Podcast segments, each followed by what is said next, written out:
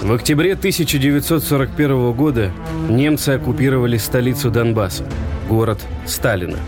На захваченной территории фашисты проводили политику террора, которая продолжалась почти 700 дней. До войны в Сталина проживало около полумиллиона человек. С приближением линии фронта население эвакуировали, но большая часть горожан осталась. За время оккупации с октября 41 по сентябрь 43 фашисты убили свыше 100 тысяч человек. Планомерное уничтожение мирного населения и военнопленных немцы устроили в концлагерях на территории города. Многих своих жертв оккупанты и их пособники сбрасывали в 365-метровый ствол шахты 4-4 БИС в Калининском районе. По различным оценкам, число жертв, чьи тела сбросили в шахту, составляет от 75 до 100 тысяч человек. Из материалов допроса вахтера ремонтной базы, располагавшейся на территории управления шахты 4-4 БИС. Летом 1943 года к зданию шахты подъехала легковая автомашина, из которой вышли два немецких офицера. Они вывели молодую, хорошо одетую женщину. Один из офицеров что-то крикнул ей, она села на землю, сняла с себя сапоги и пальто. Офицер бросил эти вещи в машину и повел женщину в здание шахты. Через некоторое время один из офицеров вынес из машины грудного ребенка, с которым тоже скрылся в здании шахты. Раздался выстрел. Офицеры сели в машину и уехали. В рамках работы чрезвычайной государственной комиссии в 1944 году бригадой горных спасателей подняты 112 трупов с верхней части шахты. Подъем остальных тогда признали нецелесообразным из-за затопления ствола водой. В результате проведения судебно-медицинской экспертизы установлено, что из 112 извлеченных останков 23 женские, а 7 детские. Всего, по оценкам комиссии, в данном месте погребено более 75 тысяч советских граждан. О количестве жертв говорят и свидетельские показания очевидцев. Из материалов следствия. В июле или августе 1943 года мы рискнули измерить, сколько осталось метров от трупов до поверхности ствола. Взяли проволоку, привязали кирпич и опустили в ствол. Когда мы вытащили проволоку и измерили ее, оказалось, что от поверхности до трупов 55 метров. Глубина ствола была 360 метров, то есть 305 метров было заложено трупами –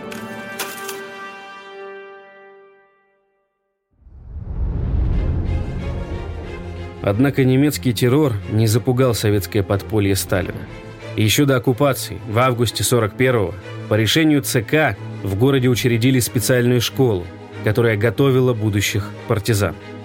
Уже в оккупации подпольные группы расклеивали листовки, организовывали побеги военнопленных и собирали информацию о немецких войсках. Особую активность подпольщики проявляли в Петровском районе города. Там, в годы войны, Вблизи шахты имени Челюскинцев находились немецкие концлагеря. В районе Буденовки Авдотьина действовала группа подпольщиков Савы Матекина. Во главе группы стоял заведующий учебной частью школы номер 68 Сава Григорьевич Матекин. В 1941 году он ушел на фронт, где его часть попала в окружение. Плен продлился недолго, и он сбежал из немецкого лагеря. К тому времени Красная Армия отступила на восток и догнать свои войска Сава Григорьевич не смог. Он вернулся в Сталино, где до войны работал учителем. Желая продолжить борьбу с немцами, Матекин организовал из учителей и учеников подпольную организацию. В самой группе находилось 18 человек. С помощью типографии они распространяли листовки со сводками Советского информбюро. В начале 42 года подпольщики перешли к диверсиям. Стали совершать налеты на лагеря и освобождать военнопленных устраивать вооруженные нападения, захватывать боеприпасы и документы. Однако через год немцам удалось выйти на след Матюкина. В августе 42-го его арестовали. Из камеры ему удалось передать несколько посланий для родных и близких. Из письма Савы Матюкина жене и детям. Мои дорогие дети, Вова и Люся – я всегда старался дать вам воспитание, сделать из вас людей, полезных для страны, настоящих, цельных людей. Моим большим желанием было увидеть тебя, Вовочка, ученым, а тебя, Люся, инженером.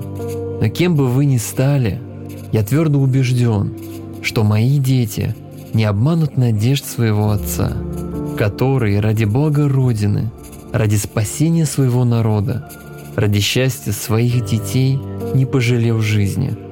Будьте счастливы. Ваш отец. Спустя несколько недель после ареста Матекина расстреляли. Тело Савы Григорьевича, как и тысячи других убитых жителей Сталина, сбросили в шур в шахты 4-4 БИС. После гибели руководителя организация продолжила совершать диверсии и бороться с немецкими оккупантами. Разгром немецких войск в Курской битве и успешное наступление войск Воронежского и Степного фронтов создали условия для освобождения Донбасса. Стратегическая наступательная операция Юго-Западного и Южного фронтов началась 13 августа 1943 года. Для проведения Донбасской операции были привлечены крупные силы Красной Армии. В составе двух фронтов насчитывалось более 1 миллиона человек. Около 21 тысячи орудий и минометов наносили удары по немцам.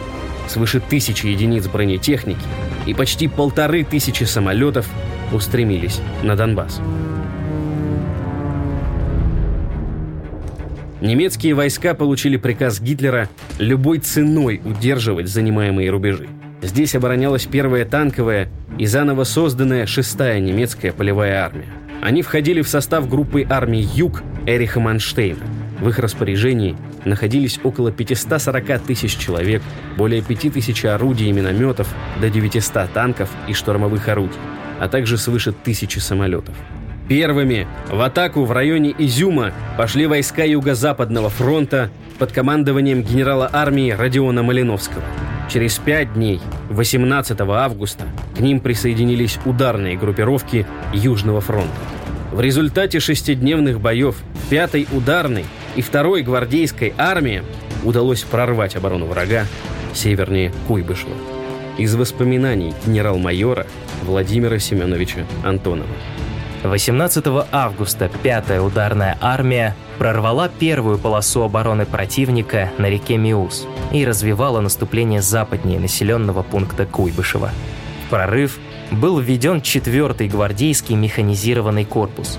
Немецкое командование срочно перебросило свои резервы к месту прорыва. Противнику удалось частично отбросить наши передовые части, захватить Семеновскую и Алексеевку, закрыть прорыв на этом участке и отрезать 4-й механизированный корпус.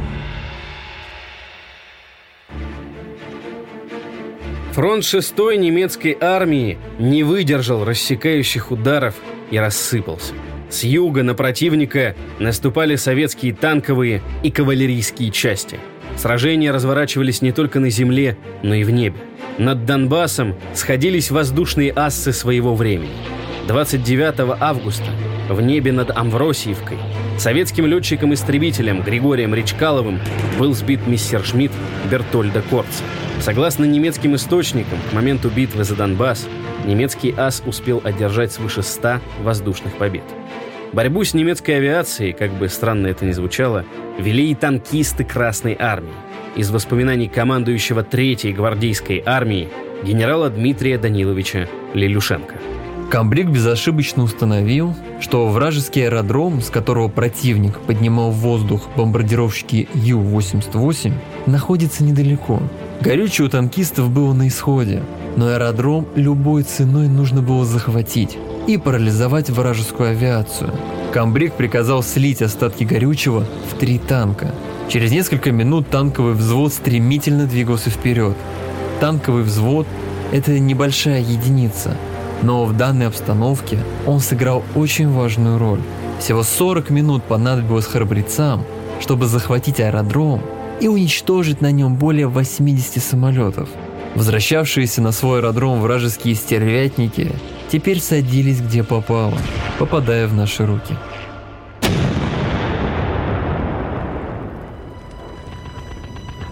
Под натиском советских ударов немецкая группа армий «Юг» под командованием Эриха фон Манштейна готовила вывод войск за Днепр. Отступая, он приказал уничтожать предприятия и инфраструктуру региона. Не только промышленность стала целью немцев, но и молодое население. Руководство Германии рассчитывало обескровить Донбасс и угнать на работы как можно больше мужчин призывного возраста. При этом Манштейн планировал закрепиться за Днепром и использовать его как естественный барьер. Однако немецкое отступление не означало, что вермахт готов сдать регион без боя. Из воспоминаний участника тех событий генерала Ивана Павловича Рослова. Донбасс стал свидетелем возросшей силы наших войск, их стремительного наступления. Еще вчера мы вели бой в Макеевке, а сегодня подошли к Сталина и готовились к штурму города. Казалось, куда уж больше. Однако командующего армией не устраивали и такие темпы. Почему корпус остановился? Почему не ворвались в город Сталина на плечах противника? С пристрастием допрашивал он меня по телефону. Я объяснил, что гитлеровцы занимают оборону на заранее подготовленном рубеже, и чтобы избежать больших потерь, мы подтягиваем артиллерию. Когда намерены возобновить наступление? Продолжал напирать Цветаев. В 19.30, отчеканил я. Согласен. Только атака должна быть смелой и стремительной. Город нужно очистить от врага до рассвета. Беспокоился и переживал не только командующий. Все мы, от солдата до генерала, видели, как варварски разрушают фашисты промышленные предприятия и жилые кварталы. Клубы черного дыма заставляли нас торопиться.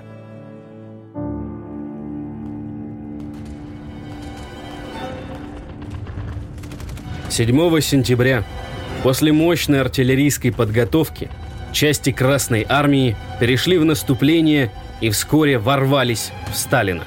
В городе сразу завязались уличные бои. Бойцы пятого ударного корпуса штурмовали городскую застройку и неуклонно продвигались вперед. 320-я стрелковая дивизия обходила город с севера и за ночь освободила Александра Григорьевку и Путилову. 230-я стрелковая дивизия в это время выбила врага с железнодорожной станции и зашла в северную часть города – а 301-я стрелковая дивизия наступала с востока и к утру оказалась в центральной и западной частях города. С юго-востока в Сталина ворвалась 50-я гвардейская стрелковая дивизия под командованием полковника Антона Владычанского. К утру 8 сентября передовые подразделения Красной Армии вышли на западные окраины Сталина. Столица Донбасса была освобождена. Из приказа Верховного Главнокомандующего от 8 сентября 1943 года. Войска Южного и Юго-Западного фронтов в результате умелого маневра и стремительного наступления одержали крупную победу в Донецком бассейне над немецкими захватчиками и вернули нашей родине Донецкий бассейн, важнейший угольный и промышленный район страны. Знак торжества по случаю крупной победы в Донбассе сегодня, 8 сентября, в 20 часов, Москва, от имени Родины салютует нашим доблестным войскам, освободившим Донбасс от немецких захватчиков, 20 артиллерийскими залпами из 224 орудий –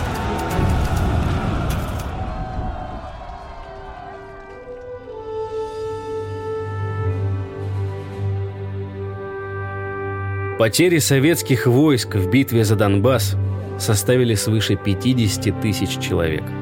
За воинское мастерство, массовый героизм, мужество и отвагу, проявленные в ходе Донбасской операции, свыше 40 соединений и частей были удостоены почетных наименований Артемовских, Горловских и Славянских.